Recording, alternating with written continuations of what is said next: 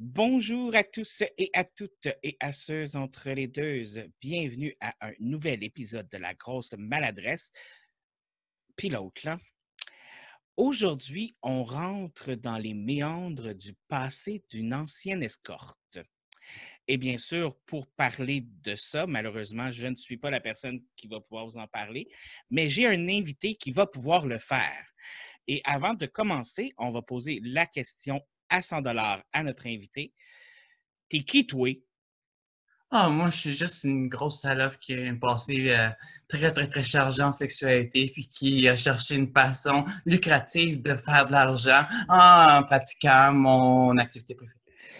OK. Donc, euh, ouais, ça, c'était une belle description de, de, de ce qu'est une escorte, j'imagine. Euh, je ne sais pas. Mais euh, oui, donc, euh, comme je l'ai dit auparavant, donc, toi, tu es, un ancien escorte, c'est ça? Oui. Oui. Oui. Puis, genre, je, est-ce que c'est quelque chose que. Je vais, juste commencer avec une question, mais après ça, on va rentrer dans, dans l'historique et tout ça. mais est-ce que c'est quelque chose dont, que tu regrettes aujourd'hui ou est-ce que c'est quand même quelque chose que que, tu vis bien avec de, tout ça aussi? Je n'ai aucun regret par rapport à mon passé d'escorte. En fait, même au contraire, euh, ça m'a sauvé la vie à une période où j'étais vraiment dans une grande période de dépression quand j'ai commencé à faire ça à l'âge de 20 ans. Euh, je voyais aucunement une façon de me sortir de mon pétrin, de mon pétrin, pardon. Et puis, quand j'ai commencé ça, ça l'a vraiment amené une, euh, une remontée dans mon, dans mon estime de moi, dans mon, dans mon vouloir de vivre, malgré l'idée que ça pourrait euh, donner l'impression que ça pourrait être le contraire. Dans mon cas, ça m'a vraiment aidé. Enfin, au début. Ensuite, il y a eu d'autres complications qu'on pourra parler un peu plus tard, mais à la base, quand j'ai commencé, ça m'a vraiment sauvé de passer à un acte qui aurait pu être fatal Donc, euh, si je comprends bien, c'est quelque chose qui, au départ, quand tu as commencé à le faire, qui a réussi à t'amener quand même du positif, puis qui t'a sorti d'une espèce de peut-être euh, lourdeur ou de, mauvaise situation dans laquelle tu étais peut-être envers toi-même et envers le monde autour de toi, dans le fond? Complètement. Puis aussi, il faut dire que moi, comparé à la plupart des escortes que j'ai pu rencontrer dans ma vie, puis d'autres personnes que j'ai pu croiser, j'ai pas été un escorte commun. Euh, disons que mon pattern, excusez pour l'anglicisme, euh, était vraiment différent. Moi, j'ai pas été dans le service du travail du sexe, euh, dans l'industrie du sexe, dans un but de faire des sous ou dans un but de me procurer plus de drogue ou j'ai jamais même consommé de ma vie. J'ai jamais consommé avec mes clients. Euh, même que j'étais toujours à jeun euh, au niveau aussi de l'alcool. C'était très rare que je buvais avec mes clients, à moins qu'ils me sortaient dans un restaurant ou qu'ils insistaient à ce que je prenne un verre de vin avec eux. Mais malgré tout, quand je finissais une rencontre, j'étais encore en moyen, puis j'étais jamais dans un état de, euh, d'alcoolémie élevé. Mais tu sais, c'est vraiment différent de la plupart des escortes qu'on connaît ou qu'on pourrait s'imaginer c'est un gros euh, préjugé que les gens ont justement envers euh, les escortes ou les travailleurs du sexe ou les travailleuses du sexe, comme de quoi que c'est toutes des drogués, c'est toutes des alcooliques, c'est toutes des tout ça.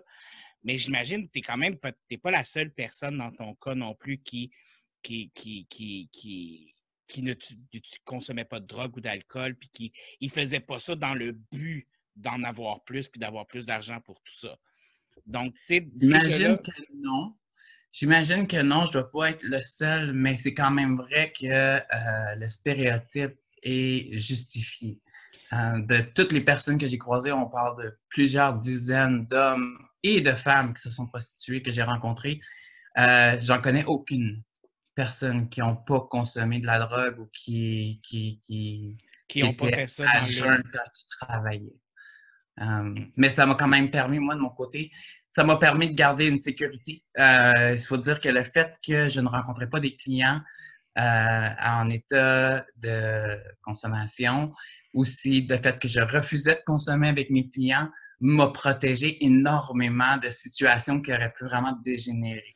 Je parle euh, de certaines personnes que j'ai connues qui se sont fait mettre des couteaux sous la gorge, qui se sont fait violer de façon collective, qui ont mis leur vie en très grand danger en étant avec des personnes euh, dangereuses parce que justement, euh, ils, acceptaient de consommer avec eux autres, qu'ils rencontraient des personnes qui étaient plutôt, qui n'étaient pas nécessairement dans leur état normal, mettons. Normal. Moi, dans mon cas, le fait que je refusais de consommer, j'ai vu beaucoup moins de clients, j'ai eu beaucoup moins de clients qui, eux, consommaient. Parce que normalement, un client qui consomme va chercher à avoir un escorte qui va consommer avec eux. Ils ne veulent pas avoir un, un escorte qui va être à jeun parce qu'ils vont sentir qu'ils ne sont pas dans la même euh, dans le même état d'esprit. Ils ne sont pas dans la même zone de party, mettons. Exactement. Puis le fait que moi, je consommais pas, ben, il était comme, ah, ben, moi, si tu refuses de consommer, euh, je préfère pas te voir. Puis moi, je préférais perdre un client que de m'abandonner à quelque chose dans lequel je n'étais pas confortable.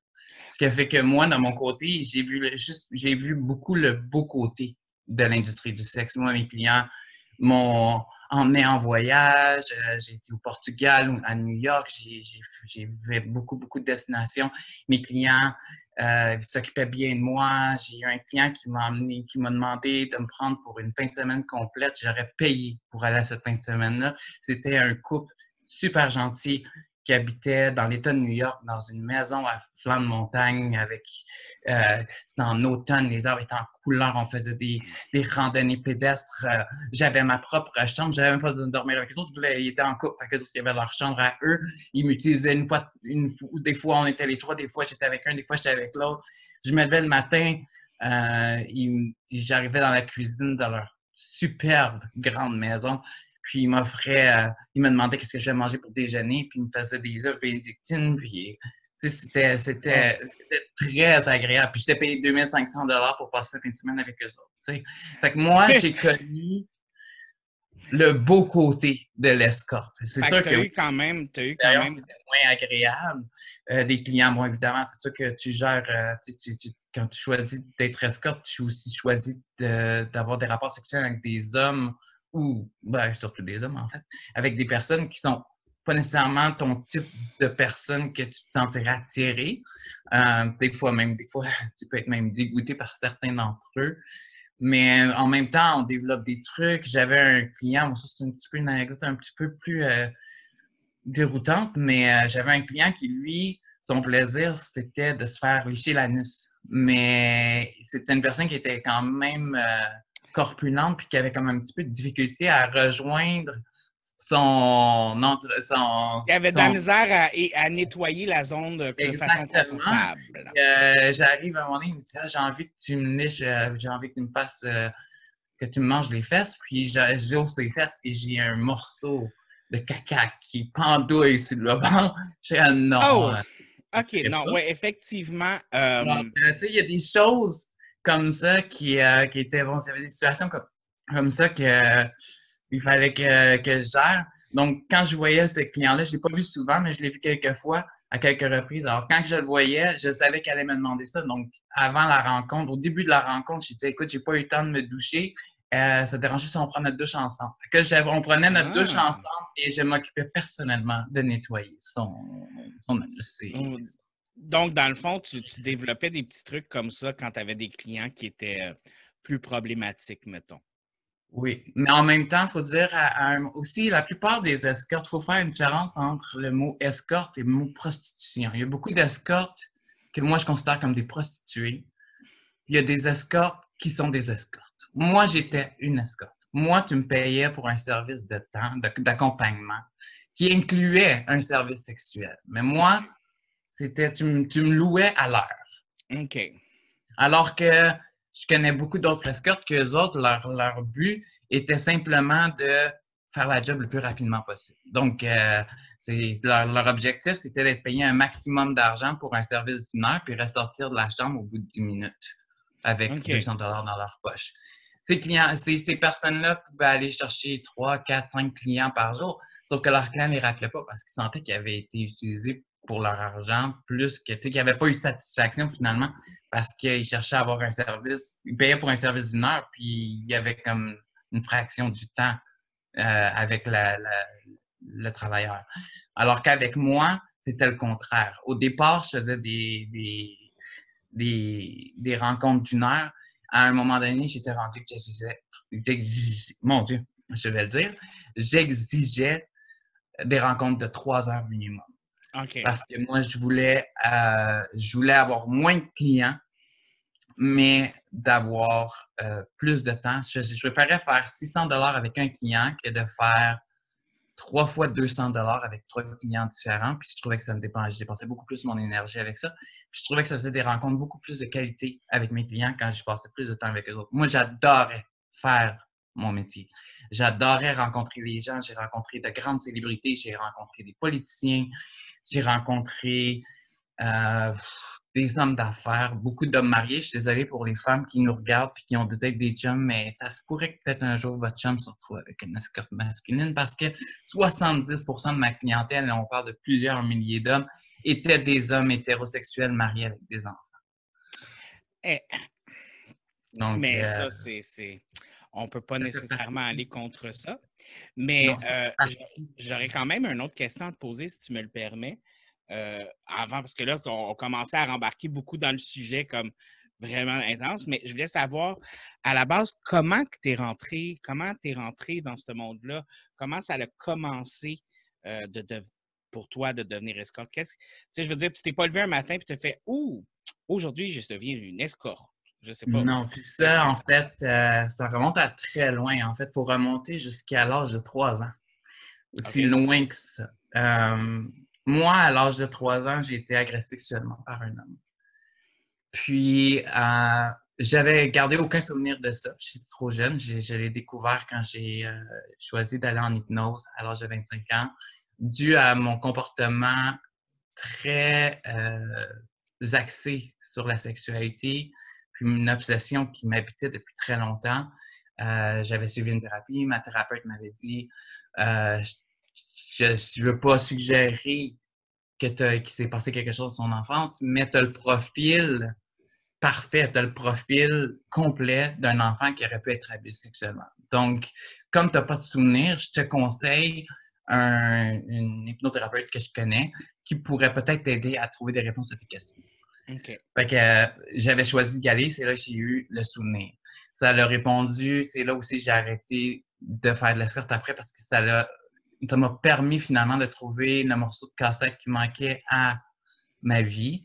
ça m'a permis aussi d'exorciser cette espèce d'hypersexualisation qui m'habitait depuis presque 20 ans. Fait que ça t'a permis d'aller chercher, comme justement tu dis, la pièce qui manquait dans le sens où la réponse que tu cherchais en étant une escorte, tu l'as trouvée de cette façon-là, dans le fond? Pas nécessairement. C'était plus la réponse à savoir pourquoi que j'avais tout le temps des besoins sexuels aussi immenses. Et j'avais tout le temps comme... Parce que moi, j'ai commencé à développer un comportement sexuel à l'âge de 4 ans, presque juste après que j'ai été agressé sexuellement. J'ai déjà commencé à développer une obsession pour le sexe masculin. Euh, durant l'enfance, j'ai couru après à peu près tous les garçons qu'il y avait dans, dans mon entourage. Euh, j'essayais d'attacher des hommes parce que moi, je ne m'intéressais pas les enfants, mais j'essayais de trouver des hommes qui, accepteraient de souhaiter des activités sexuelles avec moi. Évidemment, je n'avais pas de pédophile dans mon quartier, apparemment. Fait que j'en ai pas trouvé. Une chance pour moi, sûrement. Euh, mais, euh, mais je me suis bon rabattu sur des enfants. Il ne faut pas oublier que je n'étais pas pédophile, j'étais un enfant moi-même. mais, mais bon, je me suis rabattu sur ce que j'avais accès. Jusqu'à l'âge de 12 ans, j'ai pratiqué, euh, j'étais quand même très loin dans mes rapports sexuels avec les autres jeunes que je rencontrais. Jusqu'à un jour où je me suis dit, OK, ça doit cesser. Euh, j'ai décidé de suivre des démarches pour euh, arrêter mes pratiques. J'étais en thérapie et tout. Pendant quatre ans, j'ai été abstinent de sexualité. Je masturbais jusqu'à huit fois par jour pour pouvoir passer mes pulsions sexuelles, des fois plus. C'est quand même euh, intense, là, 8 fois par jour. Ah, puis même des fois peut-être 15. Euh, j'étais à l'école, j'allais dans la salle de bain, dans la toilette des gars, puis je m'enfermais dans une cabine, je me masturbais, puis je n'avais pas le choix, j'étais trop obsédé sexuellement. Oh mon Dieu. Donc, Écoute, je ne sais pas comment tu faisais. Non, tu, je, ne veux pas avoir. Euh, je veux pas être un vulgaire, mais ça devait être échauffé à un moment donné. non, en fait, ben, j'ai pas vraiment de souvenir, mais non, écoute, à un moment donné, j'étais rendu que c'était juste sec, il n'y avait plus rien qui sortait. J'ai l'éjaculation, il n'y avait plus rien qui sortait, j'ai des petites gouttes, là, je veux dire, euh, mais j'avais tout le temps, tout le temps, j'avais ça en tête 24 heures sur 24. Euh, quand j'ai eu 16 ans, ma sœur m'a présenté un jeune homme avec qui elle travaillait, qui était homosexuel, qui m'a permis de vivre mon premier rapport sexuel avec quelqu'un d'autre, avec un autre homme, qui était, que j'étais en droit de pratiquer. Ça a totalement changé ma vie à l'âge de 16 ans. Et j'ai dit, je, me suis dit, je ne retourne pas en arrière. Et mon obsession sexuelle a seulement décuplé. En dedans d'à peu près six mois, j'avais déjà couché avec 300 hommes. Et j'avais 16 ans. Ah, ouais. Euh, ce qui est arrivé, pourquoi que j'en parle, c'est parce que ce qui est arrivé, c'est que. Je, veux poser une question un petit peu touchée. Quand on parle d'hommes, on parle d'hommes aussi plus âgés, là, comme. Euh, oui, euh, entre mon âge, ben pas vraiment mon âge, mais mettons entre 19-20 ans, jusqu'à même jusqu'à 60 ans. J'avais 16 ans, je couchais avec d'hommes de 60 ans. D'ailleurs, à l'époque, moi, j'en voyais pas de problème. Je ne réalisais pas ce que je faisais. Je réalisais pas qu'est-ce qui se passait dans le corps des hommes avec qui je couchais. Mais plus tard, récemment, même, je dirais, je suis tombé sur des photos de moi, de quand j'avais 16 ans. Et j'ai l'air d'un enfant. J'ai l'air d'un petit enfant de 14-13 ans. Puis quand je repense à ces centaines d'hommes-là qui ont accepté ou qui ont cherché à avoir des rapports sexuels avec moi, je me dis, mon Dieu, la ville de Montréal est pleine de pervers pédophiles. Pour vouloir être attiré puis excité par un garçon de mon apparence qui était très jeune, ça m'a dégoûté. Hum, mais tout ça pour dire que ce qui est arrivé, c'est que c'est à cette époque-là que, le domaine de la prostitution a commencé. Hum, ce qui est arrivé, c'est que. Déjà, déjà à l'âge de 16 ans? Oui, à l'âge de 16 ans, je faisais de la prostitution de rue. Hum, ce qui est arrivé, c'est que moi, euh, durant l'été. Excuse-moi de t'interrompre. Quand tu dis prostitution de rue, qu'est-ce que tu veux dire exactement? Je, vais l'expliquer. ce qui est arrivé, c'est que moi, comment je rencontrais les hommes avec qui je couchais, c'était durant l'été. Euh, j'avais un emploi d'été à Montréal, donc je me, je me retrouvais euh, après que j'avais fini mon travail, j'allais, je me retrouvais dans le village gay, dans le quartier gay de Montréal. Puis je traînais sur les rues. Euh, j'allais dans les bars de danseurs.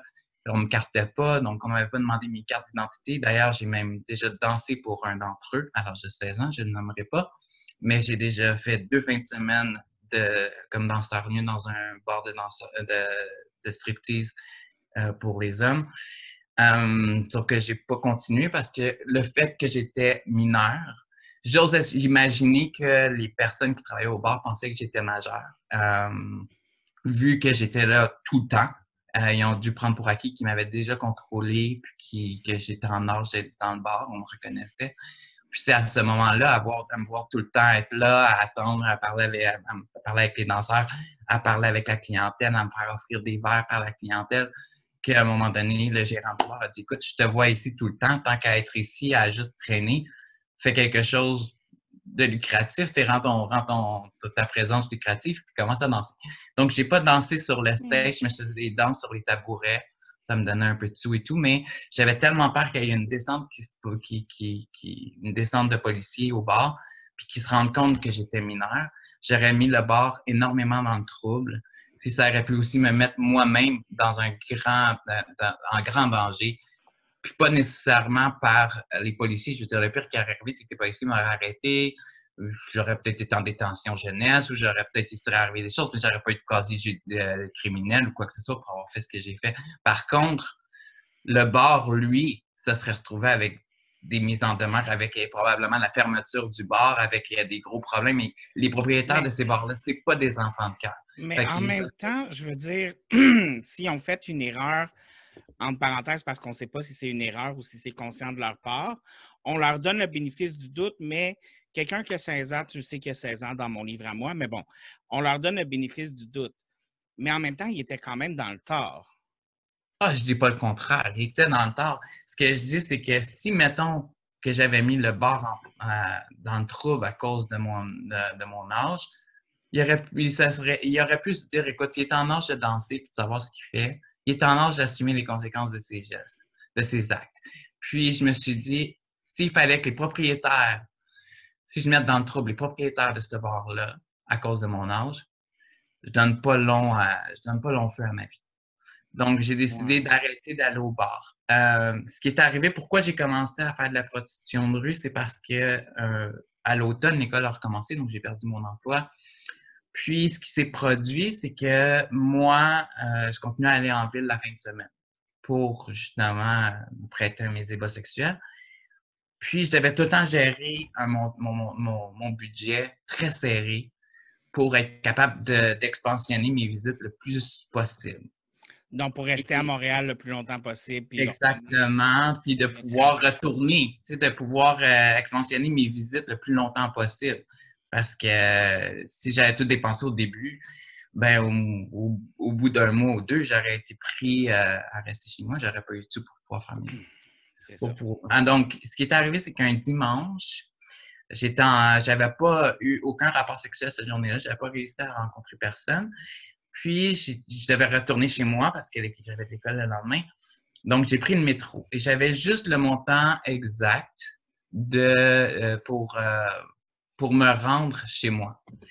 Et dans le métro, il y a un homme qui est venu s'asseoir à côté de moi et qui m'a demandé si je voulais l'accompagner chez lui. Je lui ai avisé que j'avais ça, mais que euh, le fait que j'aille que j'aille plus d'argent, euh, j'aurais pas pu reprendre le transport en commun après. J'aurais, j'aurais pas pu me rendre chez moi. Alors, il m'a dit, ben, écoute, c'est juste ça ton problème, je vais te le payer, ton transport en commun. Fait que je dit, ben, dans ce cas-là, let's go, on va y aller. Fait que, comme c'est, ce qui est arrivé, c'est qu'on euh, était chez lui, il m'a donné 10 Mais pour moi, ça a fait une révélation. Je me suis dit, ah, j'ai trouvé la solution à mon problème. Si je veux pouvoir continuer à Montréal, j'ai commencé à charger des hommes qui vont m'aborder puis qui vont me demander de les suivre. Euh, j'ai jamais chargé un montant fixe.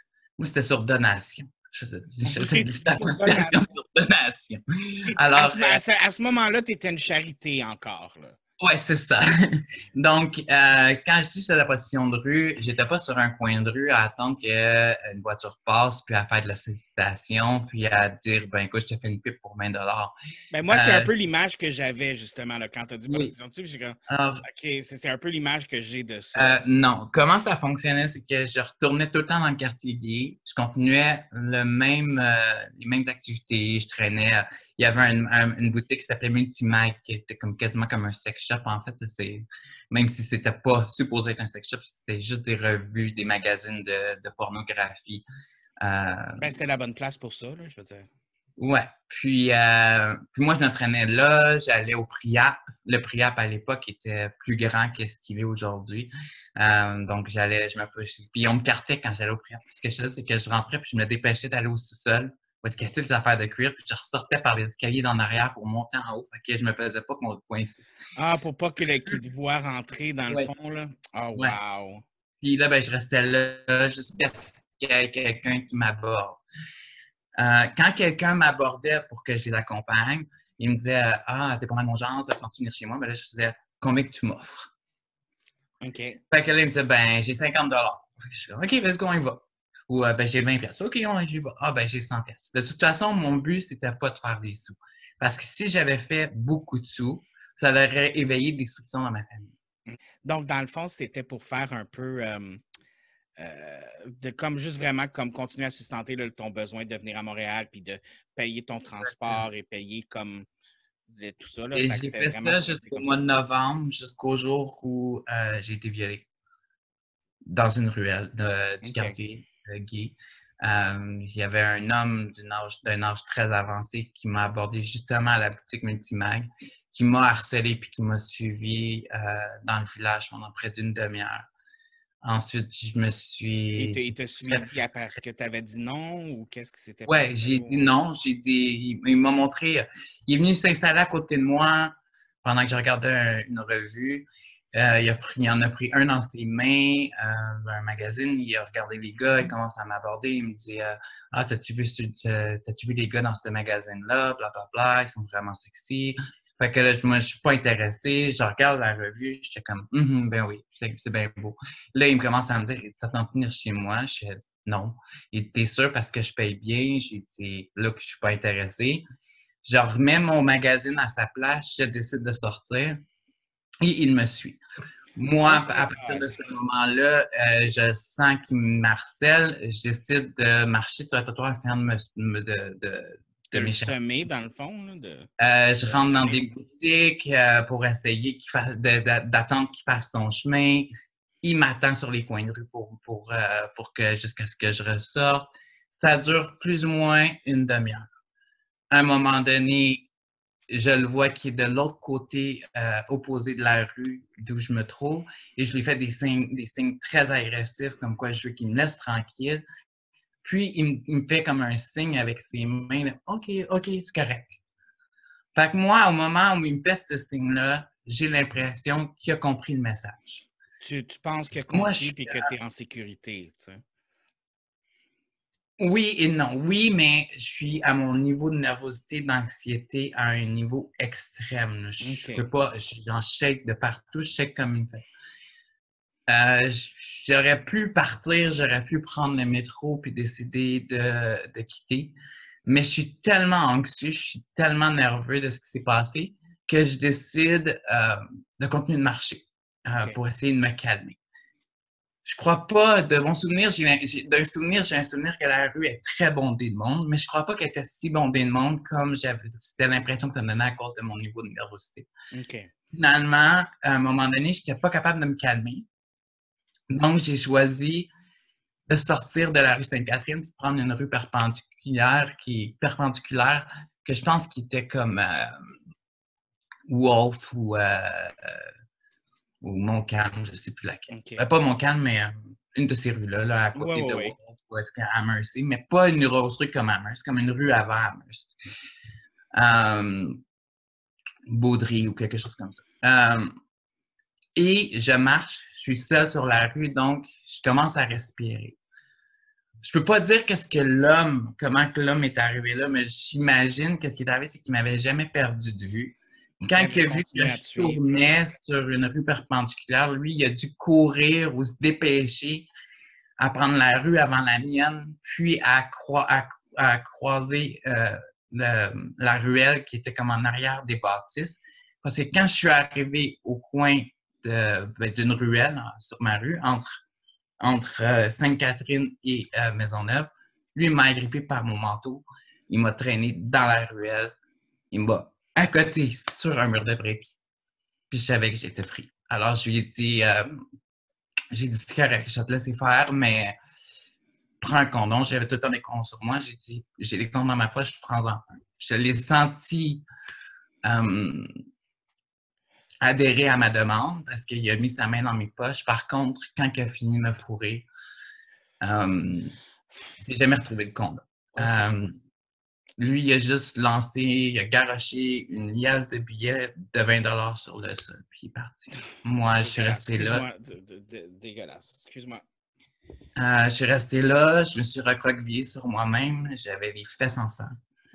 Hum, j'ai ramassé l'argent, je suis reparti. Puis euh, j'ai essayé de marcher le plus naturellement possible parce que c'était très difficile de marcher puis d'avoir l'air innocent. Euh, j'ai tenté d'aller chercher du réconfort dans ma famille. Mon père m'a demandé d'aller à la police. Moi, je ne voulais pas parce que j'étais encore sous choc. Puis tout ce que je cherchais à avoir, c'était euh, du support. J'avais pas envie de m'embarquer dans une poursuite ou dans, une bataille avec un homme que je ne sais même pas si j'aurais été capable de reconnaître correctement, que j'aurais pu accuser un innocent qui n'aurait même pas eu rapport avec ce qui s'était passé. Euh, que ça aurait été ma parole contre la sienne. Euh, tu sais, je voulais pas embarquer là-dedans. J'étais encore trop traumatisée, j'étais fragile. Et j'en ai pas reçu du support. Quand j'ai dit à mon père. Tu avais le droit, le droit de ne pas vouloir aussi. J'espère que tu le sais. Hein. Oui, mais en tout cas, tout ça pour dire que quand j'ai dit à mon beau-père, quand j'en ai parlé à ma mère et à mon beau-père, mon beau-père m'a dit que j'avais eu ce que je méritais. Ça allait m'apprendre à me tenir dans un, dans un quartier où j'avais pas d'affaires quand j'en ai parlé à mon père et que j'ai refusé à la police, il m'a dit que c'était pas arrivé, que je cherchais à attirer son attention. Euh, donc, j'étais laissé à moi. après ça, j'ai été un bon deux ans sans retourner dans le village. Mais j'avais une grosse colère, une grosse colère intérieure. Puis j'avais envie de me venger. Et malheureusement, j'ai passé de victime à bourreau et j'ai utilisé des, garçons vulnérables pour les blesser. Très, très durement. Euh, j'ai été vraiment très méchant. Jusqu'à une certaine personne qui, elle, m'a réveillé. J'ai tellement été méchant envers cette personne-là que quand j'ai détruit son cœur en morceaux, ça a été un choc pour moi et je tombe en grosse dépression. puis en fait, c'était cette personne-là aujourd'hui, on est très amis, mais euh, personne d'ailleurs, son entourage a compris pourquoi on était amis, mais aucun de ses amis ou de son entourage a compris pourquoi on s'entendait si bien, mais euh, puis qu'on passait autant de temps ensemble, mais oui. Euh, Des fois, les relations humaines sont bizarres. Hein? Hmm, je crois que la personne concernée a vu en moi beaucoup de similitudes avec sa propre personne. Euh, à des niveaux différents, on s'automutilait, puis on se détruisait pour des raisons, pour des causées par des traumatismes, par des raisons qui étaient très différentes, mais qui se rapprochaient énormément. Puis c'est ce qui a créé une très grande complicité entre nous deux. Mais jusque-là, euh, personne ne comprenait. Je pas comment on pouvait être encore amis. Mm-hmm. Hum. Mais en même temps, des fois, quand, tu, quand on rejoint quelqu'un au niveau psychologique ou au niveau aussi des bagages, ça aide à, à comprendre une personne puis à souvent à créer une relation qui est comme une relation qui est importante, une relation qui, malgré tout ce qui se passe autour, ça, reste quand même fort, malgré comme, tu sais, oui, il y, a, des côtés négatifs, des côtés positifs, ça, mais comme qui reste forte quand même, tu sais. Parce qu'il y a ce partage de bagages-là, puis veut pas, vous, avez un historique ensemble aussi qui, qui reste là, puis qui, qui, qui vous ont fait grandir ensemble aussi en même temps. Exactement. Mais pour, euh, pour revenir à l'escorte, parce qu'on va pas. Euh, le but de cette entrevue-là, c'est de parler de l'escorte. Oui, mais là, c'est ça. Rendu à ce moment-là, tu avais arrêté. Euh, J'avais arrêté la prostitution jusqu'à ce qu'à un moment donné, je faisais un cours en massothérapie. Puis, quand j'ai fait mon cours en massothérapie, une des parties, pourquoi j'ai tout raconté mon historique d'enfance et d'adolescence, c'est pour en arriver là, parce que sinon, on ne comprend pas certaines, euh, certaines aspects, à avoir commencé à travailler comme escorte. Euh, alors, j'avais 20 ans. Ce qui est arrivé, c'est que durant mon cours de massothérapie, on avait une, une partie de notre cours qui s'appelait Sexualité et euh, relations humaines et communication efficace, puis un autre qui était sur la sexologie, sexualité. Et en gros, tout ça, ce, cours-là, c'est comme un peu une thérapie personnelle que tu fais avec toi-même par rapport à ton passé, par rapport à tes propres relations, par rapport à exorciser tes traumatismes sexuels ou tout, pour être capable de gérer des situations qui pourraient se produire durant un massage, puis que tu ne tombes pas dans une, un, dans une conscience sympathique et d'être capable de rester empathique avec ton client. Moi, étant donné tout ce que je vais raconter, ça m'a rentré dedans parce qu'il fallait que je rétrospecte tout ce que j'avais vécu. Mon enfance, euh, mon abus sexuel, mon agression sexuelle. Ben, en fait, pas mon abus quand j'étais enfant parce que je ne me rappelais pas, mais euh, mon obsession avec les enfants, ben, pas avec les enfants, mais avec euh, la sexualité quand j'étais enfant, la prostitution juvénile, le viol et tout. mais. C'est beaucoup de choses à gérer dans une introspection par rapport aussi à du contact humain. Exactement. Et ça m'a vraiment affecté. J'étais à terre. Je suis tombée dans une dépression très chronique. Je suis tombée anorexique. Je ne me nourrissais plus. Euh, je, je, mangeais tellement pas que ma mère m'obligeait à euh, aller manger une fois par semaine avec elle à son travail. Puis même quand on allait manger, je mangeais pas toute mon assiette. Elle me surveillait pour que je mange, puis je mangeais pas toute mon assiette. Et je disais, ah, je vais prendre pour partir en faire un lunch pour plus tard cette semaine. Et quand elle avait tourné, une fois que je, me séparais d'elle, je mettais le lunch dans les poubelles je savais que j'avais pas mangé. Euh, je me nourrissais vraiment plus. Mon énergie était à terre. Et ce qui est arrivé, c'est que je continuais à insister à continuer mes cours. Je me disais, parce que j'étais aussi à court d'argent. Euh, je faisais mes cours, j'avais aucun sou, je ne travaillais pas. Euh, j'avais de la difficulté à payer mes comptes. Donc aussi, je n'étais même pas capable de me nourrir. Mais si j'avais voulu me nourrir, je n'aurais pas été capable. Je n'étais pas capable de, de, de, m'acheter de la nourriture. Je n'avais pas les sous pour m'acheter de la nourriture. Donc. Euh, fait que étais dans une situation non seulement difficile mentalement, mais difficile aussi monétairement, puis euh, physiquement, là, étant donné que justement tu ne nourrissais pas tout ça, tu étais comme en déplicament de toi-même aussi. Là. Exactement. C'était comme en, escalade, mon affaire. Puis ce qui est arrivé, c'est que je me disais, je, je, me disais, quand mon cours de massothérapie va terminer, je vais obtenir mon diplôme, je vais être capable de me trouver un travail, je ressors ma licence de massothérapie, je vais me trouver un travail, ma situation va s'améliorer. Mais ce qui est arrivé, c'est qu'à la fin de mon cours, étant donné mon état psychologique à cause de ma dépression, mes enseignants m'ont refusé l'accès aux examens. Et là, ça, c'était c'était la goutte d'eau. C'était c'était c'était le, déborder poignard de trop. Là, j'en voyais plus. Je voyais noir. Là, je voyais vraiment noir. Je me disais que j'allais me suicider, que j'allais mourir, que j'avais aucun échappatoire, qu'il n'y avait plus rien à faire. Et moi, à l'époque, je fréquentais un site de rencontre qui s'appelle Geek41, qui existe encore, mais qui n'est plus vraiment existant. Enfin, je pense pas. À cause ça existe encore? Oui, ça existe encore. Oh my God! Je ne sais pas qui, va là-dessus avec Grindr, Scruff, Tinder et toutes les autres applications de rencontres qui existent, mais ça existe encore. C'était un peu notre Grindr de l'époque. oui! On est assez vieux pour que ce soit notre Grindr de l'époque, oui. Exactement. Et il y a un homme qui m'a abordé à un moment donné sur un message, puis qui m'a demandé si euh, je considérais de faire de l'escorte pour son agence. Et moi, sur le coup, j'ai dit non. J'ai dit, j'étais assez quand même intelligent pour me dire, c'est pas vrai que je vais aller vendre mon cul, excusez pour, pour quelqu'un euh, d'autre.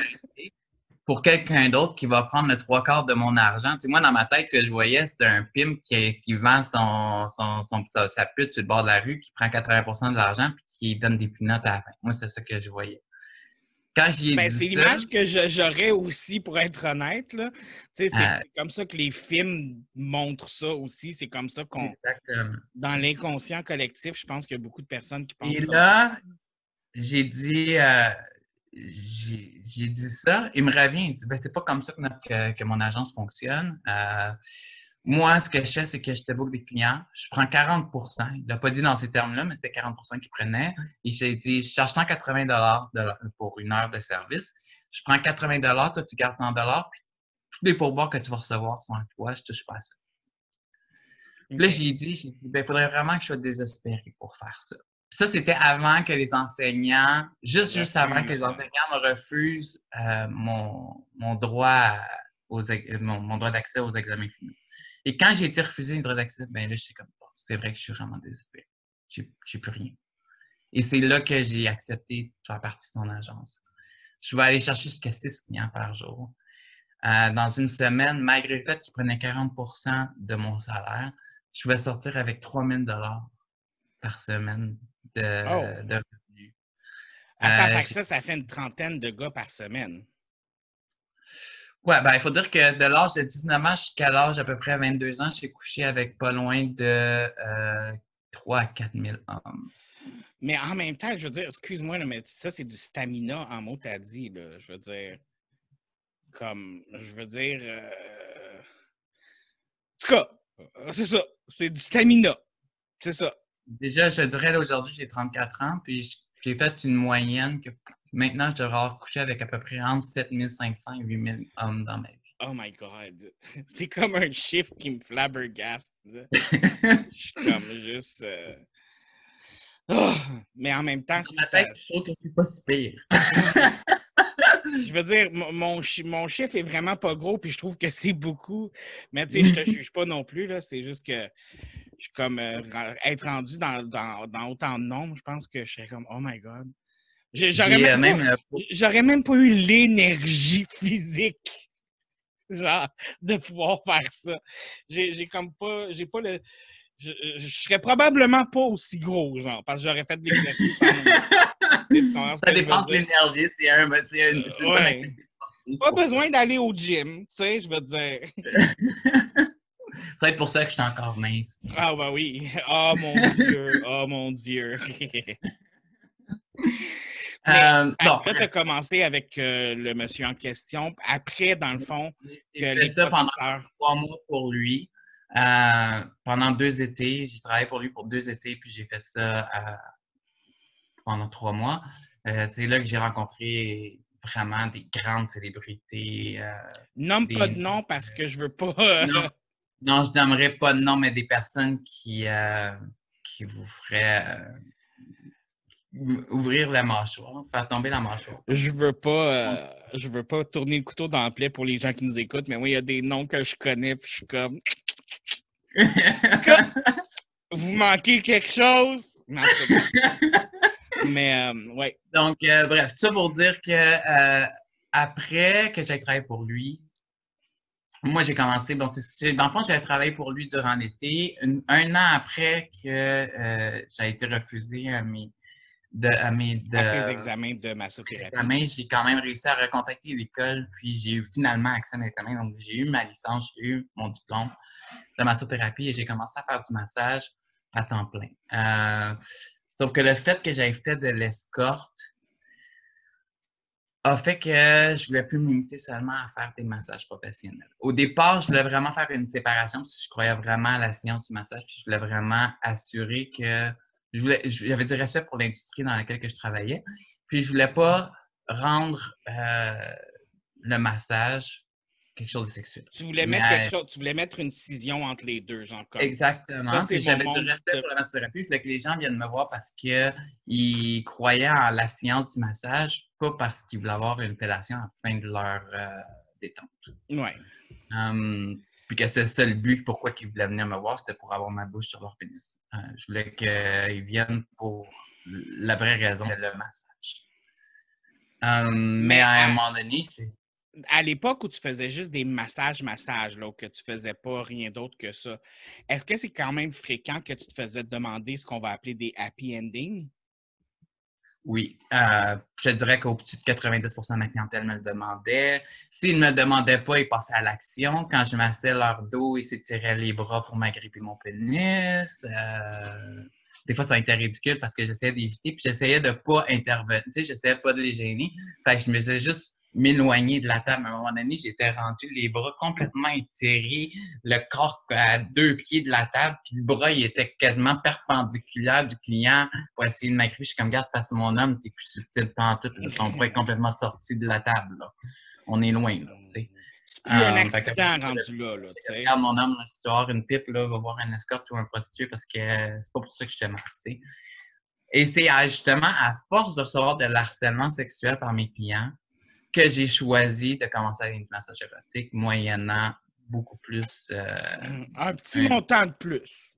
Exactement. Euh, et c'est comme ça. Donc, finalement, j'ai commencé à faire du massage érotique et de l'escorte en même temps. Ben, je veux dire, je faisais pas de l'escorte pendant que je massais, mais euh, quand ça tombait en période plus tranquille, ben là, je, changeais, j'allais directement. Tu d'un bord à l'autre, tout dépendamment de ce qu'est-ce qui fonctionnait pour le moment. Exactement.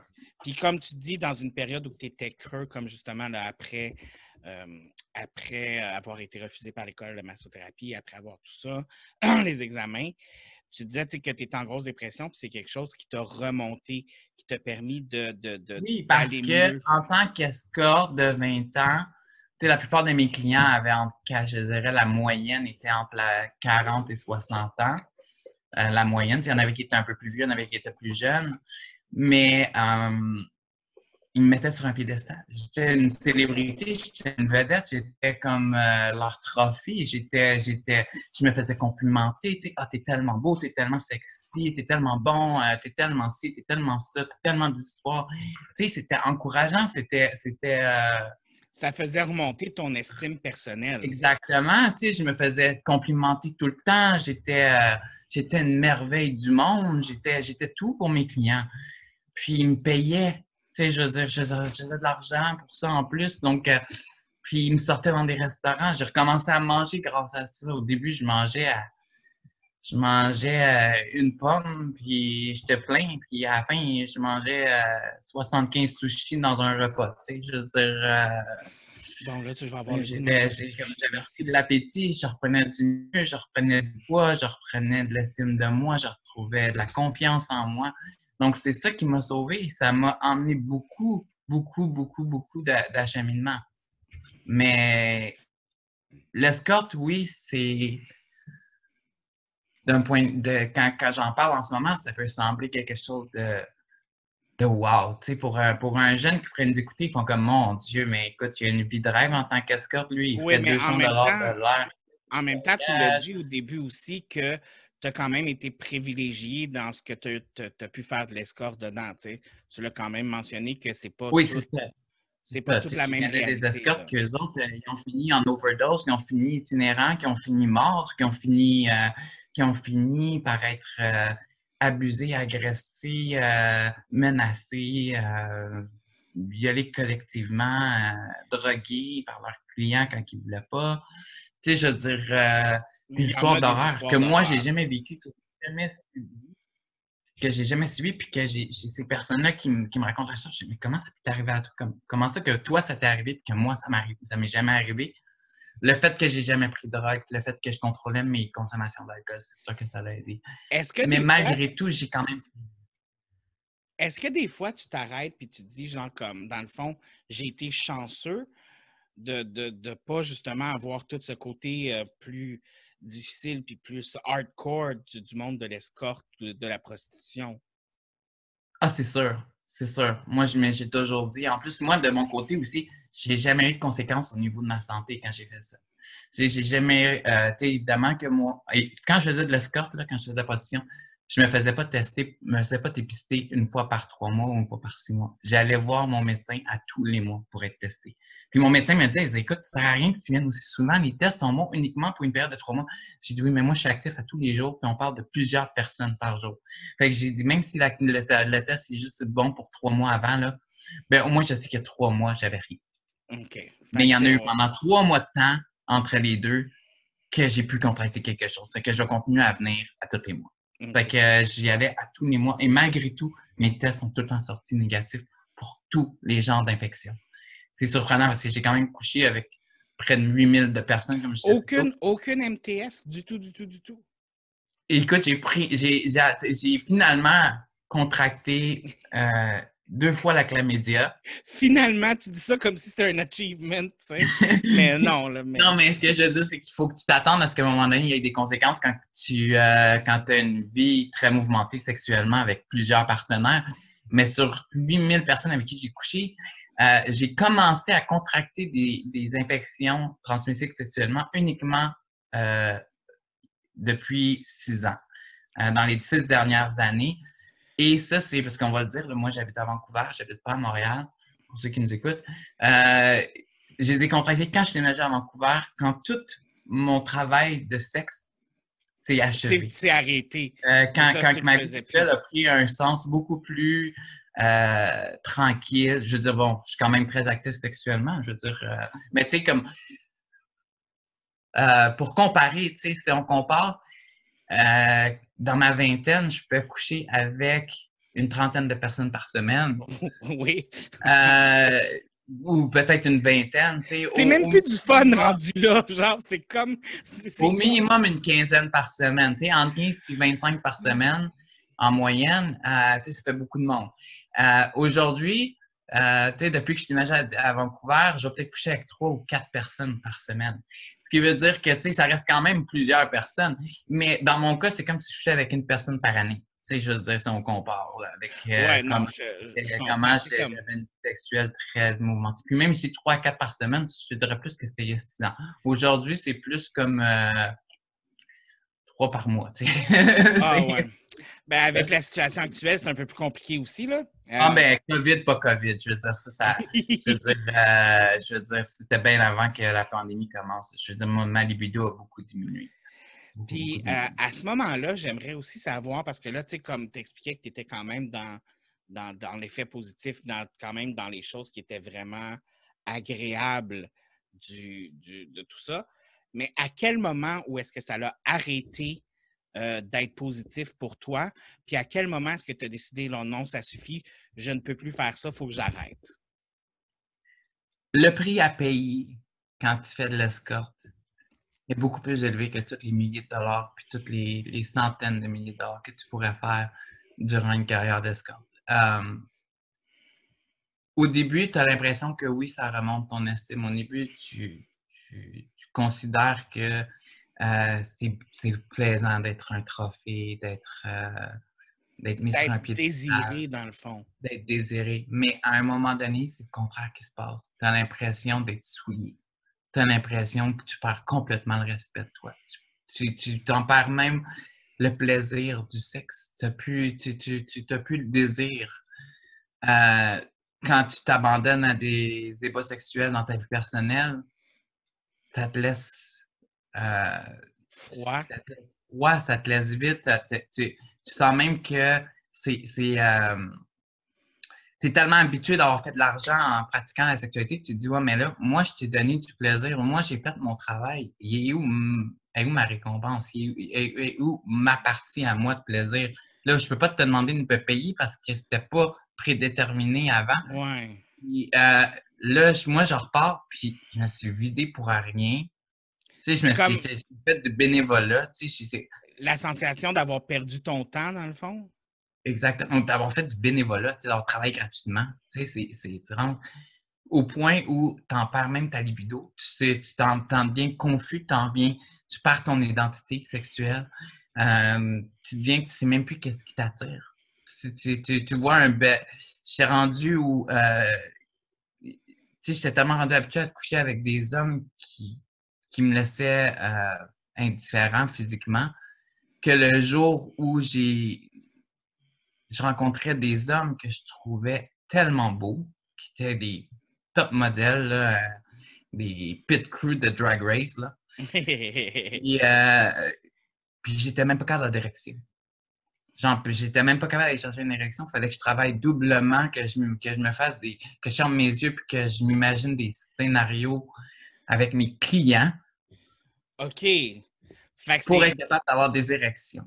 La ligne entre les deux, elle s'était complètement coupée. Là. Puis même encore aujourd'hui, après presque, je dirais, une demi-douzaine d'années que j'ai arrêté de faire ça, euh, ça m'arrive encore. Parce que mon estime de moi, en fait, est carrément le contraire. J'ai perdu toute estime de moi. J'ai perdu, je me trouve plus beau. Même si tout le monde me dit que je suis beau, tout le monde me dit que je suis. Ah, ah t'es tellement des beaux yeux, t'es tellement ci, t'es ça. Je veux dire, moi, dans ma tête, je me trouve laid. Je me trouve laid, je me trouve souillé, je me trouve moche. Fait que si j'ai moindrement, si je me retrouve moindrement avec un garçon, ben, un garçon, un homme qui est, euh, que je trouve plus attirant que moi, je vais me sentir intimidé par la personne. Je vais me sentir, euh, je vais me sentir inférieur, je vais me sentir euh, que, je ne devrais pas être avec lui. Que, tu n'auras plus cette espèce de, côté positif-là que tu es capable de, laisser sortir. Pas assez bien pour lui.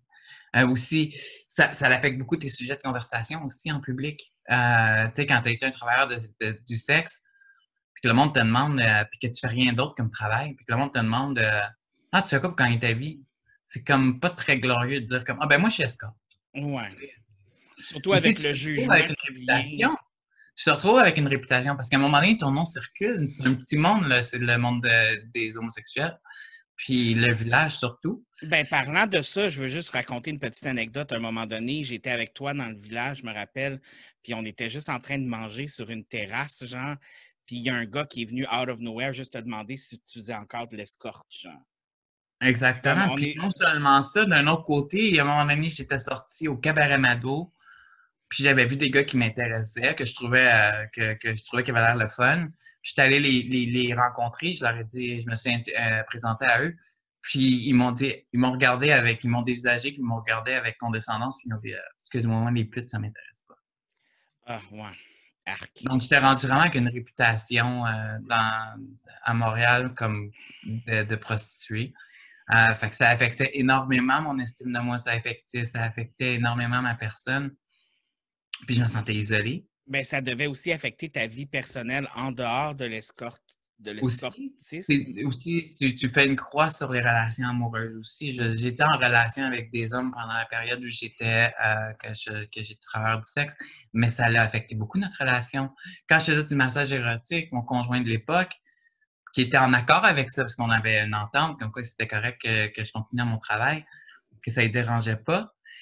Mais moi, le fait que je me pratiquais des activités sexuelles avec deux, trois hommes dans mon, dans, mon travail faisait que quand j'arrivais dans le lit le soir, j'étais rassasié. J'avais pas le goût de baiser, tu sais, j'avais... Puis moi, je me rendais pas compte des besoins de mon conjoint non plus, parce que j'y réfléchissais pas, tu sais. Hum, ça, ça me passait pas par la tête, jusqu'à ce qu'à un moment donné, puis tu sais, mon conjoint, lui, était fidèle, puis il couchait pas avec d'autres hommes. Fait que lui, il était comme, tu sais, après trois semaines, il m'achalait pas pour qu'on couche ensemble.